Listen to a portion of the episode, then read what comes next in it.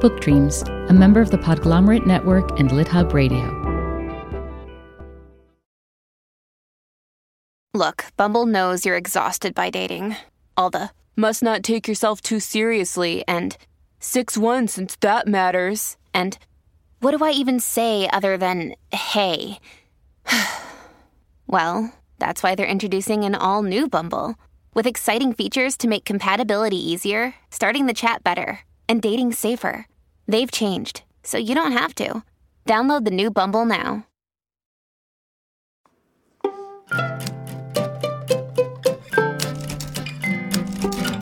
Hello, and welcome to Book Dreams, the podcast for everyone who loves books and misses English class. I'm Julie Sternberg, author of a number of children's books, including Like Pickle Juice on a Cookie and Summer of Stolen Secrets. And I'm Eve Yohalem. I'm also a children's book author. My books include The Truth According to Blue and Cast Off The Strange Adventures of Petra de Winter and Bram Broen. In each episode of this podcast, we consider a book related topic. And in this episode, we consider what would it be like to treat your favorite book as sacred? Our producer, Gianfranco Lentini, deserves credit for this episode idea. He brought to our attention that there's a new book out called Praying with Jane Eyre Reflections on Reading as a Sacred Practice by Vanessa Zoltan. We heard the title and we were both intrigued. Well, I mean, who wouldn't be, right? right, right. Jane Eyre, sacred. Yeah. So, in this book, Vanessa uses her training from Harvard Divinity School, including her knowledge of the reading practices of medieval monks and rabbinic scholars, to glean spiritual guidance from the pages of Jane Eyre, as well as from Little Women, Harry Potter, and The Great Gatsby. She also shares simple techniques for reading any favorite work as a sacred text. You might know Vanessa from her podcast, Harry Potter and the Sacred Text, which has more than 16 million downloads, or her podcast, Twilight in Quarantine, which was named by the New York Times as a podcast to help you stave off loneliness during the pandemic, and Hot and Bothered, which is another podcast that treats reading and writing romance novels as a sacred practice. Vanessa is also the CEO and founder of Not Sorry Productions, which produces those podcasts, and she's a humanist chaplain. She runs pilgrimages and walking tours exploring sacred reading and writing. Vanessa is obviously many things, some of which might seem in tension with each other. She's a chaplain and she's an atheist. At the same time, she calls herself 100% Jewish and says that she loves Judaism. So we started by asking about the interplay for her between atheism and Judaism. Here's what she said I really think that Judaism, differently, certainly than Christianity and also several other religions, is considered an ethnicity, a race, and a culture. You know, Hitler would call me a Jew, so I'm a Jew, right? Like I would be persecuted as a Jew, regardless of my beliefs. Um, if I were to try to have a baby with an other Ashkenazi Jew, we would have to get tested for Tay Sachs. So there's just like a biological component of it. But also, we feed the dog and then the kids and then ourselves and this house. And like that is Jewish law. I find that thinking about much of Jewish law to be really grounding. I think that the most important part of my atheism is that we have to try to end all suffering on this earth and in this life. And if I don't believe in an afterlife, and if I don't believe in like um, divine intervention, then I believe that the stakes of everyone ending suffering matters. Mm-hmm. Obviously, some of the people in the world who've done the most to contribute to the end of suffering have been people of great faith it's just not the way that I can orient myself around theology. I, I really don't know anyone who properly accounts for suffering through theology. I had the honor of being able to ask Marilynne Robinson that question once. And she, who's like a devout, beautiful Christian who has a relationship with God that I admire a lot, was like, oh, there is no proper theology of suffering. What do you mean by that? Is that the idea that no religion can account for suffering in a way that feels entirely satisfying, or do you mean something different? that is exactly what I mean. I think Judaism handles suffering pretty well, right? Like at the end of a wedding, you break glass. And although there's no real understanding of where that tradition comes from, one of the theories is that you break glass to remind yourself that even on this joyous day of Simcha, you know, the world is broken. I just never, ever want to forget the world is broken. It seems that it seems to me like a particularly interesting choice for an atheist to decide to attend divinity school. So, what drew you to it? And am I right that it's unusual? yes, I think and hope it's becoming more common. But yes, it was definitely strange. But what drew me to it, I think, was two things. One is that I had worked in education for 10 years, and it just became overwhelmingly clear to me that we know how to fix the education system in this country and that it is difficult, but actually quite simple. You invest in teachers and you pay them well and train them as if it is a job that really matters. And you pay money per student, irrespective of their class tax base and like kids are going to learn and schools will improve. And we as a country just do not believe that poor children and black and brown children deserve to learn. We just don't. And that to me felt like a soul problem. There seems to be this like very retro deeply puritan idea that money comes to the good and people who are poor somehow being punished for their ills that just seemed like a soul, a deeply sad soul problem to me. And then the other thing, quite frankly, is just it was 2009 when I decided to seriously start thinking about divinity school. I didn't start until 2012, but I'm a millennial who suddenly was like, oh, in the 2009 crash, I'm never going to be able to retire. Social Security will be completely defunct by the time I'm 70 so I'm going to have to work until the day I die. I might as well do something I love to do. And I love to read, write, and chat. And divinity school seemed like a place where that was sort of the job. Yeah. So going back to suffering, you said that you studied to be a chaplain because you wanted to, and I'm quoting you, sit with people during the difficult moments in their lives and bear witness to the world's suffering, the very suffering that I think God turns away from. Yeah. Can you tell us a little bit about the connection between your family history and this desire of yours? Yeah. Um, so all four of my grandparents are were Auschwitz survivors. And my parents are both refugees who ended up very comfortably in a Los Angeles suburb, but you know, still can't afford home health care that my father needs because we have, right, like no inherited wealth because their parents got robbed. God did not interrupt the suffering of my grandparents in any way and in fact rather than right like rewarding a generation of suffering with like nothing but gifts for the next generation the repercussions continue. Um so when i go to temple and like the first prayer right is the amida where you are like thanking god for his benevolence i'm just like nope i don't see that at all. Mm-hmm. i don't know. I've been a bad friend a few times. Um, a friend of mine had cancer and then while she was sick her mother got cancer. And her mother was so busy taking care of my friend that she didn't take care of herself and the mother died and my friend survived. And i just like didn't know how to be with her in her grief. And she felt like she was being a burden on all of her friends and she didn't feel as though she had anywhere to go. And i regret that and so I wanted to be trained in just sustaining relationships through suffering. Yeah. It was during your time at Divinity School that you decided to try treating Jane Eyre as sacred. And I guess I have a, a few, a bunch of questions. The first is why? You know, why then? Why do it? What does it mean to treat something as sacred? Yeah, the why then is really that I realized that I was about halfway through divinity school. Three years sounds like a really long time. I was like, I'm going to have three years to figure out what it means to be an atheist chaplain and learn how to pray and like learn how to fix the racism soul within all of us. Three years ought to do it. And then I was halfway through and I was like, I have learned none of that.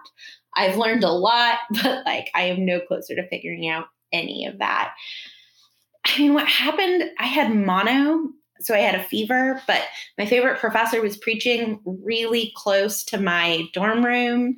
And so I was like able to walk even with my fever. And she was preaching on the Song of Solomon, and she was preaching specifically on the piece of text that love is stronger than death that moment of text reminded me of Jane Eyre, in particular, Rochester saying, Be my best earthly companion, which is a line that I love a great deal from Jane Eyre. And I was sitting in this church thinking about best earthly companion, which I would say is like quite an atheist way of looking at marriage. And I like nothing negative was triggered for me, right? Whereas like when the Shema is sung in temple, I picture all of my relatives who were saying the Shema as the gas came out of the showers. Mm-hmm. It is just like a very, unfortunately, like triggering prayer for me. And so I was like, ooh, I only have positive associations with Jane Eyre. And so I wrote to that professor, Stephanie Paulsell, hey, this sounds weird, but like, can you please teach me how to pray, but instead of with the Torah, with Jane Eyre? And I think that that's actually like a very Jewish instinct rather than try to learn how to pray extemporaneously, learn how to pray with a text. Mm-hmm. And she's a Christian minister, but she said yes. And so we really spent a semester rereading Jane Eyre quite rigorously and doing some close reading. And then she just kept assigning me books to try to figure out what it meant to treat a text as sacred. Certainly, part of traditionally treating a text as sacred is that a community and a culture and a history defines it as sacred. The Quran, if I were to say the Quran weren't sacred, which I would never say, but like a population of a billion people would like come together and defend it. Yeah. Um, and same with the Torah, right? Whereas if I'm to say Jane Eyre isn't sacred, no one is defending that. So we sort of had to put that part to the side and say, but what else makes a text sacred? And so, with the help of, you know, Guigo II and Simone Weil and James Woods and several other thinkers, we sort of put together this list that you need faith, ritual, and community. Faith, that the more time you'll spend with the text, the more gifts it gives you. Ritual, in that you are going to keep going back to the text even on the days that you're not in the mood or you feel that the text has betrayed you because you've realized how racist it is. It's in the case of Jane Eyre. And community, at least one other person to sort of engage in this practice with you so that the other two things stay possible. It's really just the gym buddy theory for community. One thing I really admire about Vanessa is her refusal to turn away from certain things that are truly difficult. On the contrary, she dives in deeper. So, for example, because of the suffering of her family and others, she can't see God as benevolent. She sees the Shema as triggering, and that's a cornerstone prayer in Judaism. Some call it the most important Jewish prayer there is. A lot of people would run from faith in those circumstances, but Vanessa became a chaplain to try to figure out how to help others with suffering. That's just a quality that I really admire and not sure that I share it, but I kind of wish I did. Yeah. She chose Jane Eyre as a gateway. And then she realized that Jane Eyre is partially, these are her words in the book, a racist argument for global imperialism, slavery, patriarchy, and missionaries. But rather than reject the text as a result, as many of us would, she learned how to be and stay uncomfortable with this text that she loves in many ways and also struggles with and finds abhorrent in many ways. So she examines it, she doesn't forgive it, she takes the bad with the good. Yeah, it seems to me that in its imperfections, Jane Eyre is really no different from other sacred texts. It's full of contradictions, it's at times problematic. And I agree with Vanessa that the point of sacred texts, both religious ones like the Torah, for example, or secular ones like Jane Eyre, it, it, the point is to struggle with them and question them and learn from both what you admire and what you can't forgive. I mean, I cannot tell you the number of times that I have sat next to Paul in synagogue and he, he's like flipping through the English translation of the Torah and pointing out pretty crazy passages to me. You know, women sold into marriage, all sorts of objectionable content. So, yes, yes. sacred texts are often quite complicated. Yes. Um, yeah. To say so, the least. To say the least. More about and, that in a future episode. right, right, right. Speaking of complicated, I just wanted to flag Vanessa's going to mention a character in a second from Jane Eyre. She refers to as. John. That's a way of referring to St. John Rivers, who is a religious fanatic who turns out to be kind of a no fun jerk. Uh, he proposes to Jane late in the book and frames it as a favor to her. He also takes her in when she's really struggling. So that's why I say he's complicated. But I raise this because Vanessa will mention him and I wanted to give a little context for background. I think he's worse than you're giving him credit for. you're being very fair to him. he's a total jerk. He proposes and says she should accept him because she's ugly and poor and no one else will ever want her. So yeah, yeah we don't like him. bad. Yes. Yeah, but before we talked with Vanessa about horrible St. John, we talked with her about a different topic. She shares in her book, in an essay involving Little Women, this story that's told by a Buddhist priest. Vanessa says, it's a story about a Japanese mom whose son was dying. The son told her it was all right that he was dying, that they would meet again in the Western paradise, the pure land of Pure Land Buddhism. Not heaven exactly, but an afterlife. And after her son died, the mom told the Buddhist priest, I don't even believe in the Pure Land, but I have to get there now. We asked Vanessa why she chose to share that story and what connection she sees it sharing with Little Women. Here's what she said. What I like about the story, I think, is two things. One is that in my training, in my clinical pastoral education training, we just had one day shadowing a chaplain who did pediatric care for children who were dying, which is also very much about obviously parental care. She said that when you're doing chaplaincy with a child, you just follow the child. So if a child says, What do you think happens after I die? You respond, Well, what do you think happens after you die? And no matter what the child says, as long as it's a positive story for them, you just say, I think that's right. And so if it's I ascend and go to the clouds and I think I'll see my grandma and my dog there, you're like, absolutely, you will see your grandma and your dog there. Mm-hmm. And that's so much of taking care of the adults is helping them create rituals. And so she told a story about a family who, after their child died, wow, I'm so fun. Everyone invite me to your party. but like after their child passed away, they like went up the child's body, partly for the sibling, and said, like, I bless your toes and like kissed their toes, and I bless your foot and kissed their foot. And you know, that's not a part of any religion. The chaplain sort of made it up on the spot as a ritual to say goodbye to this child. And I found that so empowering that, like, you can just create rituals of meaning. So that's what I, in part, love about the story is just what an exceptional mom this woman is in the story. And that she intuitively sort of knew, like, you just follow your child I also love that it's a story about like faith through grit.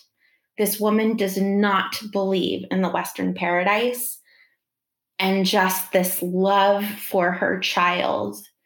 She's gonna try to find a way to get there. Um, there's obviously in Little Women a great loss of a child with Beth March. And one of the most beautiful moments of the book to me are that Marmee and Jo are both so grief stricken. And there's still this feeling that they have to take care of one another. Neither of them turns inward in their grief. And neither of them is like, well, I'm in more pain than you are. I lost my sister. No, I lost my daughter. There's just this genuine caretaking of one another that I find similarly full of that grit. of faith. So let's say listeners want to try using a book as a sacred text. I know you have a chapter with suggestions in your book, mm-hmm. and they should definitely reference that. But would you be willing to give a prelude for listeners who aren't familiar with your work? What kinds of steps should they take? Absolutely. It's my favorite thing to talk about. I think that engaging in a relationship with a sacred text is something that takes years and hopefully even a lifetime. You want to be in conversation with that text. And so you should pick something that you already love, which is why a lot of my work is with Harry Potter. And by be in conversation with, I mean when you are in any sort of spiritual distress, to turn to it and work with it in order for it to answer you and to have faith that it will give you gifts and will give you answers if you ask it rigorously. So that's the most important thing to me. And then the second thing that I recommend is finding someone who would be willing to do it with you. And maybe they don't want to do it as often or as rigorously or, you know, whatever it is. But I still think if you can, that is not necessary, but it is helpful. And then it's really about finding some spiritual practices and some parameters that work for you. It really is like an exercise routine. Mary Gordon, who's one of my favorite writers, reads Proust for five minutes every morning, or she did when I heard her give a talk in like 2008. Mm-hmm. I haven't caught up with her in her spiritual practices lately, but whatever it is, if you have 10 minutes a day to like make your way through Harry Potter, and then every quote that sparkles up at you that you find true or beautiful, you slowly copy into a journal. And then you reread the text that you've created with all of those special quotes, which is called a florilegium. That is a way to sacredly engage with it. I outline a couple of sacred reading practices, sort of medieval Christian and Jewish practices that people can do that are really simple. They're just like four step English class level practices. But really, it's just about reading and rereading and believing that it will keep giving you gifts and engaging with it with commitment. Okay. In one of the sermons in your book, you talk about how your grandfather, who was in some ways a loving husband, at one time cheated on your grandmother so shamelessly that he actually brought his mistress to your brother's bar mitzvah photo shoot with your grandmother there. My God. So, in the same sermon, you say, I'm going to quote you to you love stories like Jane Eyre are part of the problem for many women. So the key is to read and reread the books until we realize that they're secret conversations warning us about good men. Jane Eyre is not about falling in love with Rochester. It's about how women need to be willing to break their own hearts in order to dispel the myths that patriarchy wants us to believe, in order to enter into a relationship that is worthy of us. Oh, there's a lot there, and I have a lot of questions. so, so, why are love stories problematic for women, and why do women need to be warned about good men? First of all, I just want to say that love stories are problematic for women. And also, I read like 60 romance novels a year. And I think that women know to expect great things from men and to say, like, you don't have to compromise on St. John, but can choose Rochester, right? So I think that they give us so many gifts. I think that they can also program within us beliefs that are harmful if we don't read them critically. And so I, I think that capitalism wants to sell us big weddings and patriarchy wants to control women and credit card companies want you to put that dress on your credit card, right? Like there's so many forces that want our love lives to work in a certain way. And so I think that proving to yourself that you don't actually need those things can allow you to have them with more intention. Do you think there's something about finding scripture in the books that matter most to you that appeals especially to younger generations, or maybe that appeals differently to older and younger generations? Such a good question. I don't think so. My father, who is 73, I think he has a sacred text. You know, he rereads War and Peace every couple of years and, you know, will like talk to us about mistakes and say, well, Andre made a mistake with Natasha, right? And like really lives in conversation with War and Peace. And my grandfather, I really think that my grandfather's religion, if not his sacred text, is the Holocaust. He just never stopped reading about it. You know, in his 90s, he was just always, always reading about it. And I think, you know, if you had talked to Mendel, I think he would have talked to you about the beauty of botany, right? Like, I think that this exists in many different forms, but I I think it's always existed. I think people have always found spirituality in the beauty of the things that they live in close conversation with. I love this idea of study, the study of botany, in the case of Mendel, for example, as a kind of spiritual practice, something that you try your hardest to deeply understand. I will say that, like Vanessa's grandfather, I read a lot about the Holocaust, and it is harder for me to think of that as a spiritual study because it's so suffused with evil. But I suppose it is something I'm seeking to understand. And I like thinking of a search for meaning as a kind of spirituality. And I like the idea of using a beloved novel as a basis for that search. I've been asking myself if there are books I can imagine taking on this way. And the summer book by Tove Jansson comes to mind, especially because of what it has to say about aging and acceptance and the natural world, and also dignity and compassion. Yeah, we could do it together and we could keep a florilegium with all our pull quotes. yes, that is definitely my new favorite word, florilegium. florilegium, yang And that is it for this episode of the Book Dreams podcast. Thank you so much for listening. Please subscribe if you haven't already. And if you like the podcast and think someone else would too, please rate and review us on Apple Podcasts or your favorite podcast player. Be sure to let us know if there's a book related topic you've wondered about, and we'll try looking into it in a future episode. You can reach us for that reason or any other at contact at bookdreamspodcast.com. We're also on Twitter at bookdreamspod and on Instagram at bookdreamspodcast. You can find Vanessa at vanessazoltan.com and on Twitter at Vanessa M. Zoltan. Many thanks to our producer, Gianfranco Lentini, and to our theme music composer, Maya Polsky. You can find Eve at eveyohalem.com and me at juliesternberg.com. And check out the podcast website, www.bookdreamspodcast.com. Until next time, happy book dreaming. Happy book dreaming. listen to Book Dreams with Julie